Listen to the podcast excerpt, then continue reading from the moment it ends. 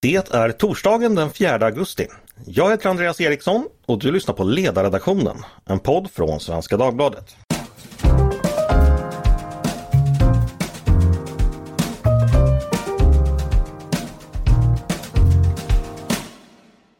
Varmt välkomna hörni! Är ni oroliga för elräkningarna i vinter? Eller är ni kanske oroliga för elräkningarna de tio närmaste vintrarna? Det ska man kanske vara. Eh, den svenska elmarknaden befinner sig som alla vet i en speciell situation. Eh, precis som energitillgången i Europa som helhet. Detta beroende på en rad olika faktorer. Och eh, ja, kriget i Ukraina då inte minst. Och efter att Svenska kraftnät presenterade sin årliga kraftbalansrapport tidigare i sommar har det ju till och med diskuterats att eh, det finns en risk för så kallad effektbrist i vinter. Ett läge då elen helt enkelt skulle behöva kopplas bort vid vissa tidpunkter eftersom det helt enkelt inte finns tillräckligt med el. Det här är ett komplicerat ämne och det är nog fler än jag som har frågor och kanske känner lite oro för vad som kommer hända både på kort och lång sikt och vad som görs för att göra elen billigare och säkrare. Så det tänkte jag vi skulle prata med om idag. Med mig för att göra det har jag två gäster, nämligen Mikael Höök och Daniel Westlén. Eh, varmt välkomna båda två. Tack så mycket. Stort tack. Mikael, du är universitetslektor i forskningsgruppen Globala energisystem på institutionen för geovetenskap. Och din forskning inriktar sig bland annat på fossila bränslen men också på andra energislag och energisystem har jag förstått. Rätt. Ja, framförallt energiomställningar på olika sätt och vad det är som driver och vad vi kan förvänta oss av energisystem eh, i framförallt större skala. Just det. Och Daniel, eh, du är teknologidoktor i reaktorfysik och arbetar idag som utredare på Liberalernas riksdagskansli där du bland annat ägnar dig åt energifrågor. Ja, det stämmer fint. Jag kanske ska lägga till att jag har varit ett drygt decennium på Vattenfall också och sett den delen av energisystemet. Precis. Men idag får du eh, representera både forskningen men framförallt också ditt parti då, Liberalerna. Eh, vi ska börja med att försöka eh, bestämma något slags eh, nuläge. Jag tänkte vända mig till dig först då Mikael. Hur ser läget just, ut, just nu ut när det gäller svensk elförsörjning? Vad är det som håller på att förändras och vad, varför förändras det? Ja, om man ska börja med riktigt breda penseldrag från, eh, från historien så har ju då Sverige haft ett energisystem som var ursprungligen vid 70-talet bland världens mest oljeberoende. Och sen har vi då fasat ut oljan, fasat in väldigt mycket mer kärnkraft och vi har haft en elanvändning som har legat ganska så stilla på konsumtionsnivån. Och det vi har sett på senare tid är framförallt då nedläggningar och minskning av kärnkraftskomponenten och framförallt då en eh, större expansion utav vindkraften som då har eh, ändrat eh, sammansättningen lite grann. Men vi har ju fortfarande då en stor del av ryggraden som kommer från vattenkraften och en annan del som kommer från kärnkraften. Men nu med vindkraften som en allt viktigare del av en elsystemet. Mm. Daniel, vill du lägga till någonting till, till den bilden av dagens situation? Det kanske skulle vara vilken eh, situation vi är på väg in i. Dels så eh, har vi också, eh, om man börjar med situationen vi är i, så har vi sett eh, att det blivit ganska stora förändringar i elsystemet i södra delen av landet. Om vi drar gränsen vid Dalälven ungefär. Där vi har förlorat stora volymer planerbar elproduktion och fått in en del väderberoende men det mesta nya har byggts norr om Dalälven och ganska långt norr om Dalälven i många fall. Och det här har gjort att eh, fysiken i systemet har förändrats och det har gjort att eh, ja, det syns för eh, elanvändarna som att priserna plötsligt hänger ihop med kontinenten och att vi har svårt att ansluta nya konsumenter och att vi har ett mycket mer svängigt elpris och pratar om reda bristsituationer, vilket vi inte har gjort på det sättet på många år. Mm. Mikael, det här som, som eh, Daniel nämner och han nämnde det kontinentala elpriset. Det här med att vi handlar el med andra länder och skickar eh, el fram och tillbaka över gränserna. Hur, hur länge har vi gjort det i, den, i, dagens omfattning? Hur länge har det systemet funnits? Det har ju alltid funnits överföring mellan olika länder men det här är ju någonting som under 2000-talet har expanderat ganska så mycket i linje med att man sammankopplar allt fler och fler länder. Dels för att vad det heter, nya eh, HVDC-kablar och sånt där har byggts men också då för att det blivit mer väderberoende elproduktion på olika länder och ett ökat intresse av att just handla eh, mellan olika länder för att komma runt exempelvis strukturella strukturella begränsningar som har funnits i elöverföringskapaciteten i vissa länder eller helt enkelt komma åt marknader där elen kan vara billigare. Men också mm. då förändringar i regelverk och eh, marknadssystem. fortsätta med det Mikael, om vi utgår från dagens situation, det vi vet idag. Eh, vilka förändringar är det vi kommer få se när det gäller den svenska elförsörjningen de närmaste åren? Är det några stora förändringar på gång eller kommer det fortsätta ungefär som tidigare? Det är väl fortfarande den här stora expansionen av vindkraften som har börjat bygga upp en del momentum runt omkring och den stora frågan hur man då ska börja där, säkerställa det fossilfria välfärdssamhället i, i framtiden och man ska kunna skaka fram elektriciteten som behövs för alla de här nya satsningarna med elbilar och en mer elberoende industri. Mm. Om jag ska lägga till där så det är precis som Mikael säger, då får vi backa ett steg och titta på hela energisystemet och där vi fortfarande har en väldigt stor användning av olja i Sverige. Eh, och den oljan vet vi behöver försvinna tillsammans med den kol och den gas som vi också använder. Och de tre energislag som vi kan bygga ut i stor skala det är sol, det är vind, eh, sol, det är vind och det är kärnkraft. Eh, biobränslen och vattenkraft har tydliga begränsningar. Men de där tre kan vi bygga ut.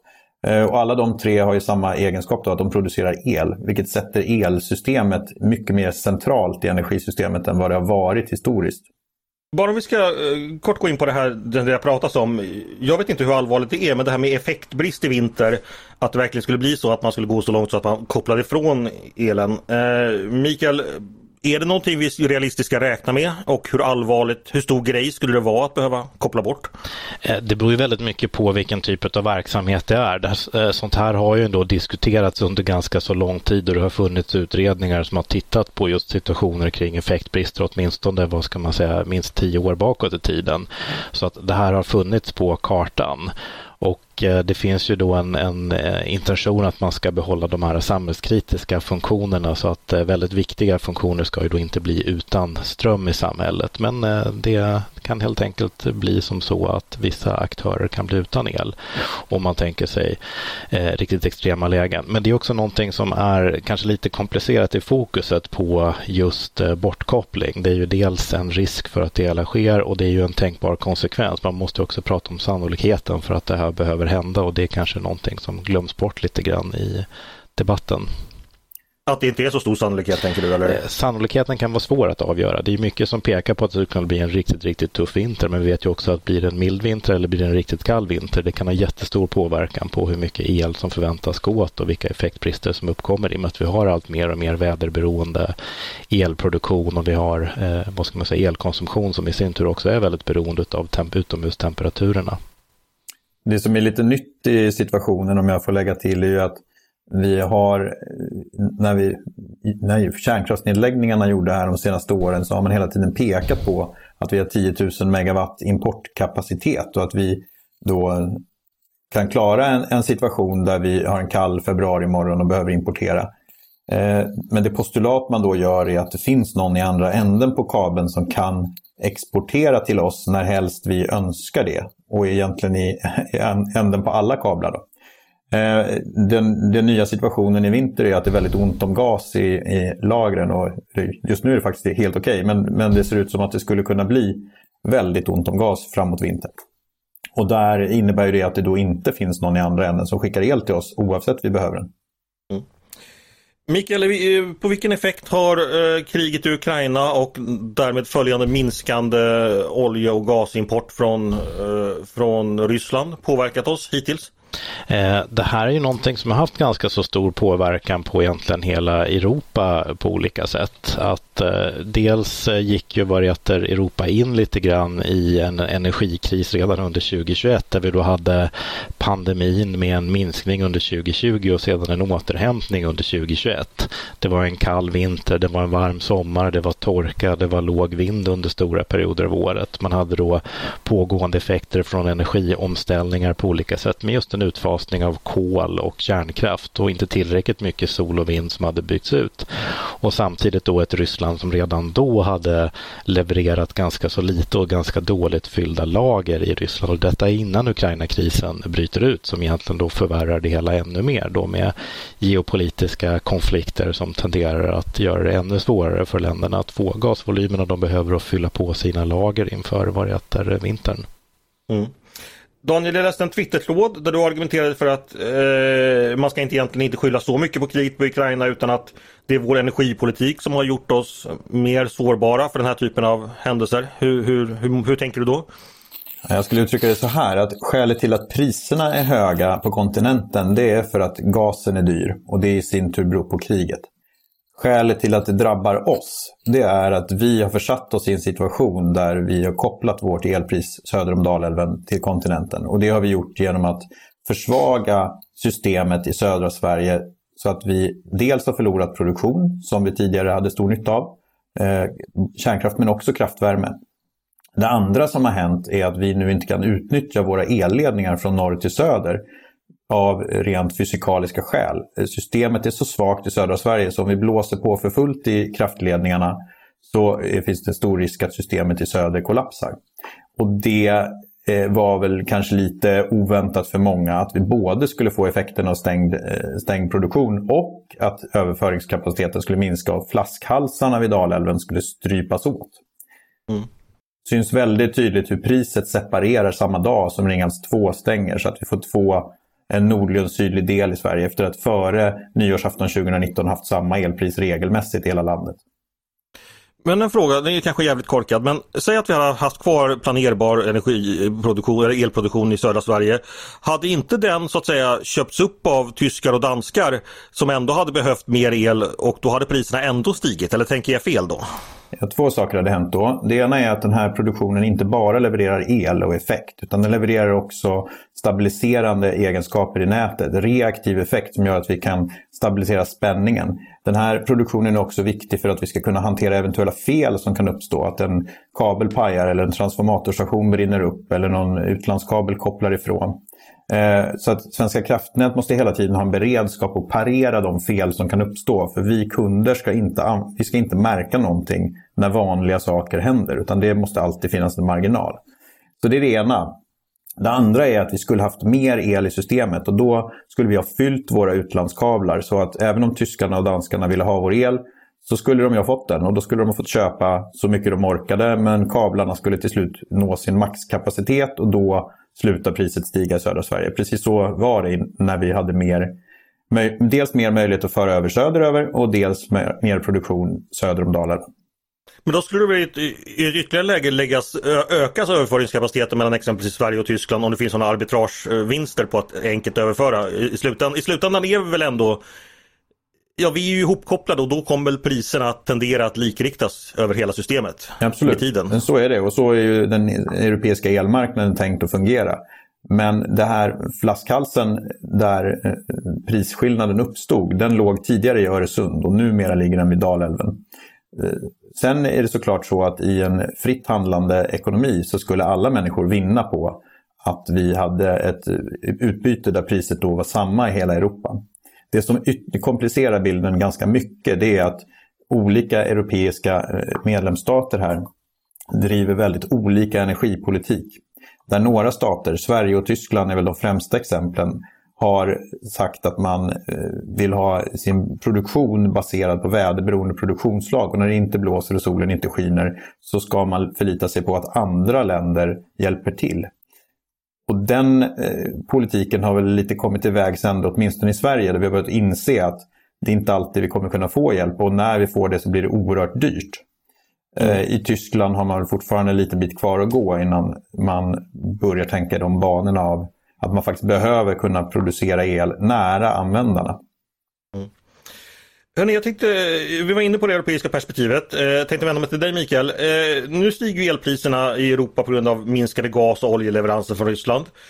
Hur mycket handlar det om, eh, i hur stor del är den europeiska elproduktionen som helhet beroende av ryska fossila bränslen?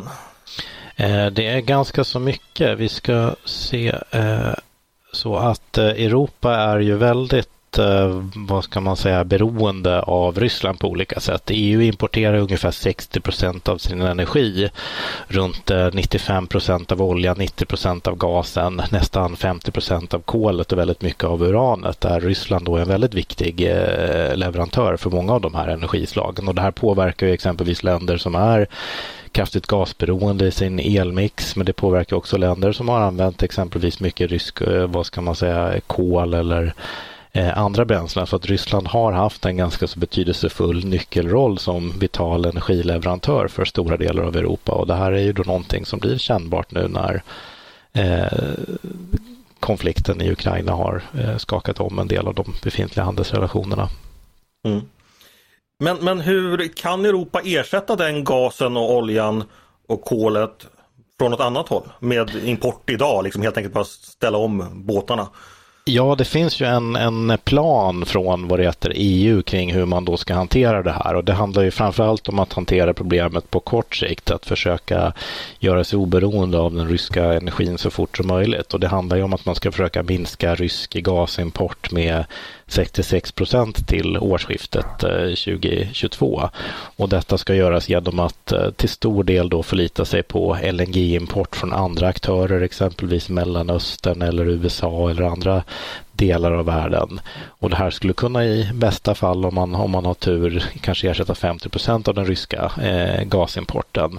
Men det handlar också om att ställa om exempelvis elproduktionen, att använda andra typer av bränslen i anläggningarna i Europa, att återstarta en del gamla kolkraftverk, att skjuta upp nedläggningen av en del kärnkraftverk och sådant för att helt enkelt försöka ställa om befintlig elproduktion som använder gas. Och sen handlar det också då om att minska användningen av gas och energi i både hushåll och industri på olika sätt.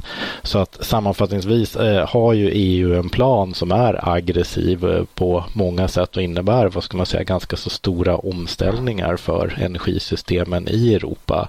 Och eh, det är tekniskt möjligt att klara av, men man ska ju komma ihåg att det kan bli väldigt dyrt och väldigt rörigt att, att få det här att fungera i praktiken.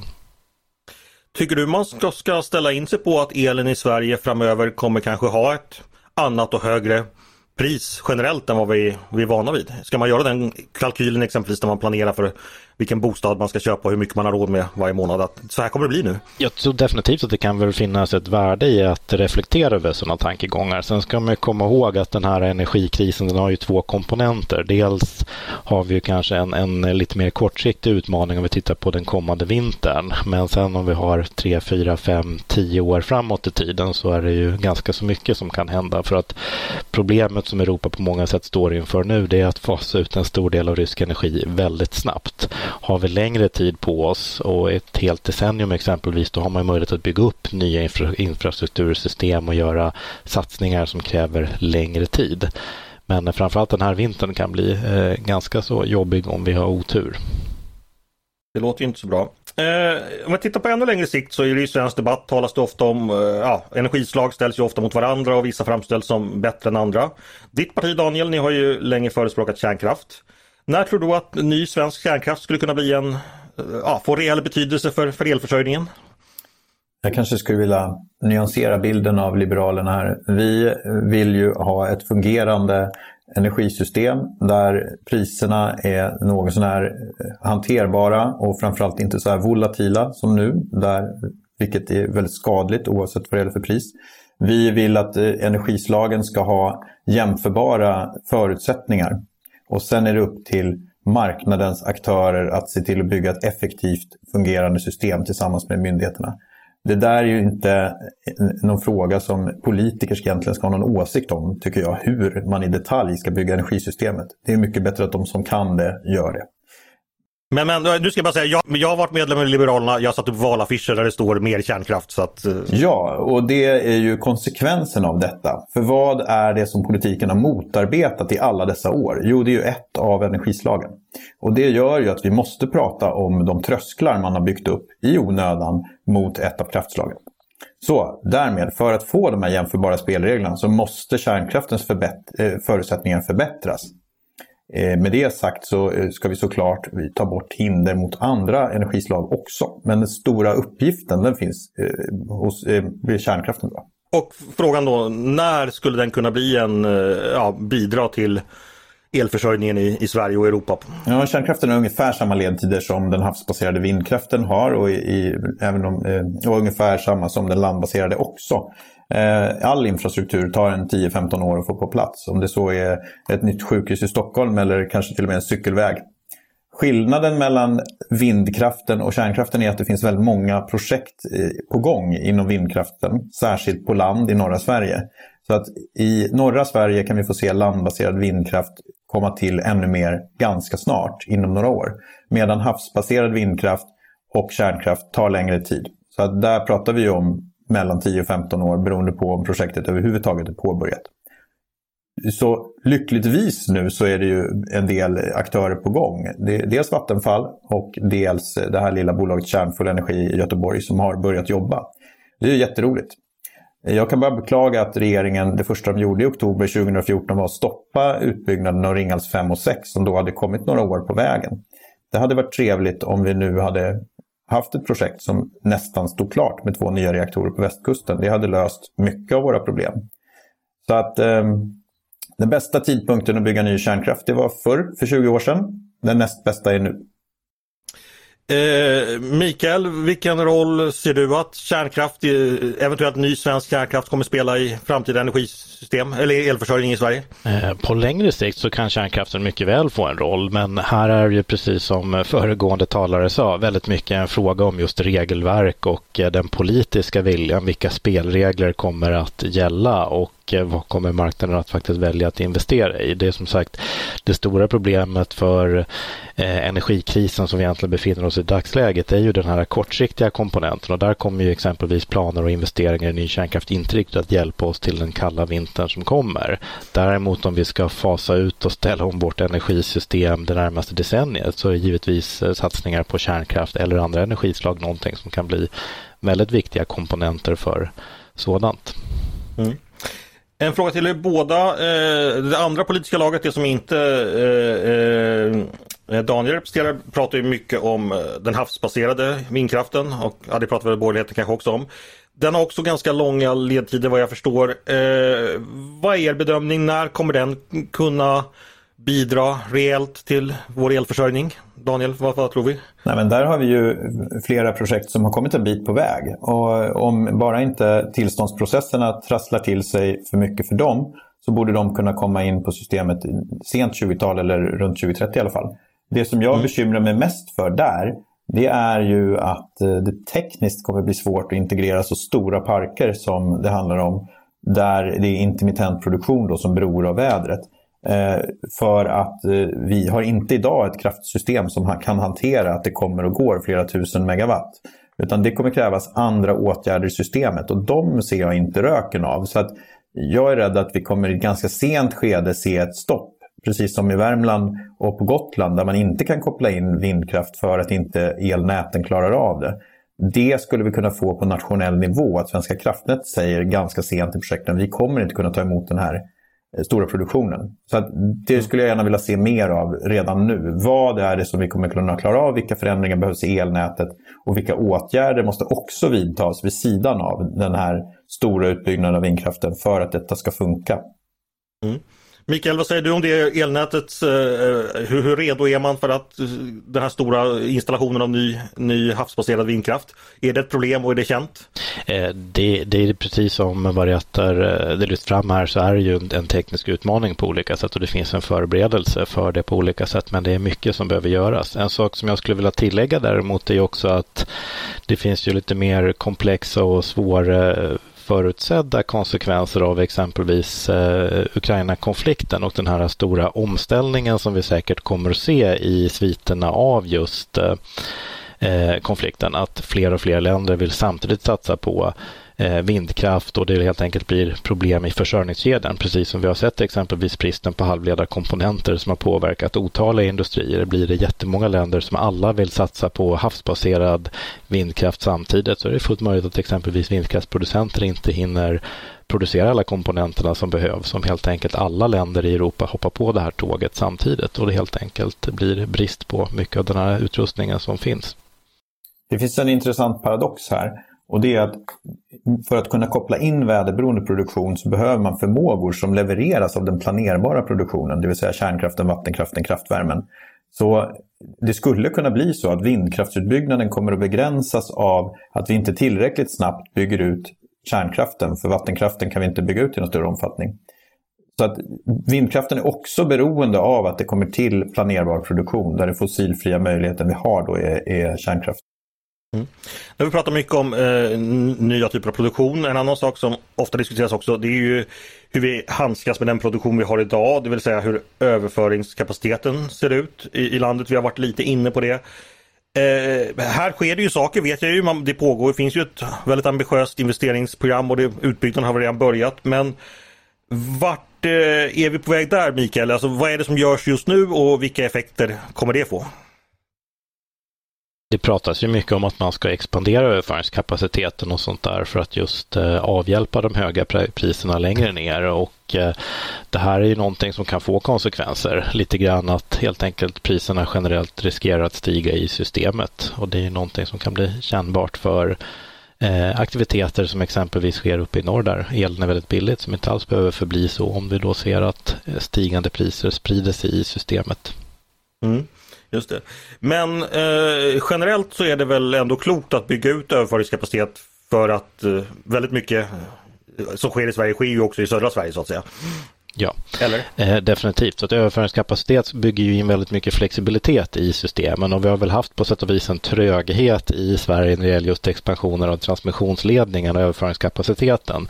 Som exempelvis en del aktörer har eh, byggt ut produktionen mycket snabbare och en del andra som då har konsumerat el har faktiskt tjänat väldigt mycket på exempelvis väldigt låga elpriser i norra Sverige för eh, industri och sånt där som ligger där uppe. Så att vi, vi får se helt enkelt om de här två börjar konvergera mot någon gemensam, eh, vad ska man säga, planeringshorisont. Eh, vad säger du om den aspekten som, som Mikael lyfter Daniel, det här med att eh, höga priser så att säga, skulle kunna sprida sig norrut. Att ju mer el norra Sverige kan exportera desto mer kommer helt enkelt köpas upp av och med, med stigande priser som följd. Och de etableringarna vi har i norr som har gjorts lite då mot bakgrund av låga priser kanske inte inte, ja, för förutsättningarna förändras helt enkelt. Nej men eh, så är det. De, eh, om inte utbyggnationen av produktion i norr fortsätter så kommer inte eh, kommer inte finnas el till alla de projekt som planeras i norra Sverige. Den här, all, det här elöverskottet som alla pratar om att vi ska föra över till södra Sverige med elledningar, ja det är ju redan inmutat av de projekt som byggs nu de närmsta åren. Eh, så det är det ena. Och dessutom kommer det inte byggas någon elproduktion i norra Sverige om vi inte får upp priserna. För det, de prisnivåer vi har sett senaste tiden i norr, de är ju då nerpressade av de här flaskhalsarna. Av att elen inte kommer ut ur norra Sverige så som den brukade när vi hade full effekt i ledningarna. Så att har vi höga priser i norr så har vi ovanligt låga, pris, eh, förlåt, ovanligt låga priser i norr och ovanligt höga i söder. Då. Så, att, så är det ju. Skulle vi, ha, skulle vi kunna utnyttja det elnät vi har på ett bättre sätt Eh, då, som skulle kräva stabil, eh, stabilt elnät söder, då skulle vi få något högre priser i norr. Så är det absolut. Mm. Hörrni, hur är det med vattenkraften? Den, den, den, det är ju en jätteviktig del av vår, vår försörjning men den diskuteras inte jättemycket. Finns det någon möjlighet för att bygga om eller bygga ut där? Eh, Mikael? Eh, det finns ju eh, en del möjligheter att modernisera befintliga anläggningar och så kunna klämma fram lite extra från dem. Men vi har ju också en, en rad skyddade eh, oexploaterade älvar som kvarstår som man skulle kunna tänka sig att exploatera i framtiden. Men det här är ju någonting som antagligen blir eh, politiskt lite svårt att driva igenom om man helt enkelt vill riva upp de här besluten att just fridlysa vissa älvar från just vattenkraftsexploatering. Ja, fast om alternativet är att elda med gas eller olja eller kol så kanske det även politiskt kan omprövas, vad vet jag? Ja, det, det får man se och det är väl en av de här stora varietterfrågorna som helt enkelt blir betydelsefulla för energistrategiska beslut i framtiden, hur man väljer att göra där eller om man väljer att satsa på andra energislag. Mm. Om jag ska lägga till något om vattenkraften så när vi nu ser framför oss en kraftig utbyggnation av, av kraftsystemet till dubbla eller kanske ännu mer, eh, att användningen fördubblas eller ytterligare då kommer ju vattenkraftens relativa betydelse att halveras då. För det är ingen som ser framför sig någon stor ökning av vattenkraften och inte egentligen någon stor minskning heller. Utan från att vara 50 procent av elproduktionen så går den till 25. Och det gör ju att vi får ett helt annat elsystem där vi behöver annan planerbar produktion. Det kan vara eh, det, det, kan vara kärnkraft som man kör upp och ner eller eh, varvar med någon annan energiproduktion, vätgas eller någonting när inte elen behövs. Det kan också vara gaskraftverk i andra länder som exporterar till oss vid behov. Men faktum är att vattenkraftens roll kommer att förändras. Vad gäller vattenkraftens produktion så kommer Liberalerna i alla fall inte att ge upp nationalälvarna. Jag har hört lite sådana röster på senare tid. Det där var en jobbig politisk strid i Sverige och vi satte ner foten och sa att de sista fyra älvarna bygger vi inte ut. Där kommer Liberalerna att stå fast vid det. Eh, däremot så kan vi nog förvänta oss en del produktionsförluster när vi nu miljöanpassar vattenkraften. Det finns väldigt många små vattenkraftverk i Sverige där eh, man skulle kunna åstadkomma stor miljönytta och återställa en del av det som förstörts till ganska små produktionsförluster, men likväl produktionsförluster. Och åt andra hållet arbetar klimatförändringarna positivt för en gångs skull, för att vi räknar med mer nederbörd i Sverige. Så vattenkraftsproduktionen kommer långsiktigt att öka för att vi får mer snö och regn. Hörrni, eh, ibland dyker det upp det här med att eh, det är väldigt viktigt för elmarknaden och elmarknadsaktörer att det finns en långsiktig politisk enighet. Eh, Mikael, du som, du som har studerat, studerat elsystem och så. Eh, är det så? Alltså, agerar aktörerna blir de nervösa ifall det händer för mycket politiskt och för stora svängningar? Eller vilken betydelse har det att man har långsiktiga spelregler helt enkelt? Är det någonting du har funderat över?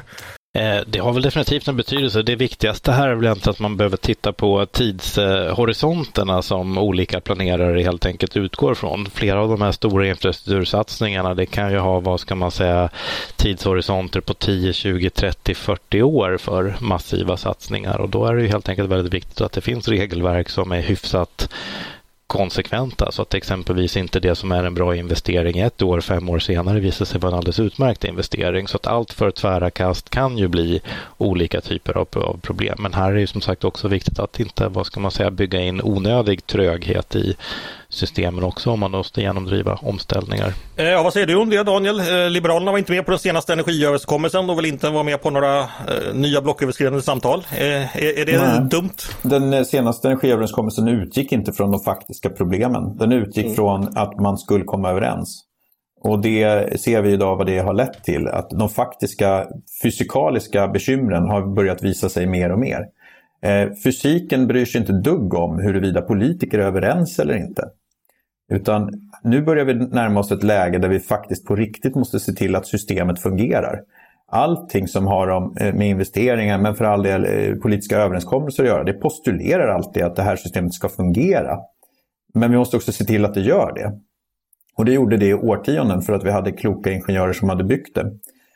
Eh, nu är vi tillbaka till att det måste vi ta utgångspunkt från. Hur ska systemet ska fungera? Vad kan vi förvänta oss av det? Det där kan vi ha olika åsikter om politiskt, men att det ska funka, det tror jag de flesta är överens om. Så, eh, jag vet inte om jag svarade på frågan, men nej, det är viktigare att vi har ett fungerande system än att politiker är överens. Hörrni, vi ska ta och runda av. Jag tänkte bara som avslutande fråga eh, ställa den här. att Finns det någonting i, i den allmänna mediala eller politiska diskussionen kring elförsörjning som ni tycker missas eller någonting som borde kanske få större uppmärksamhet?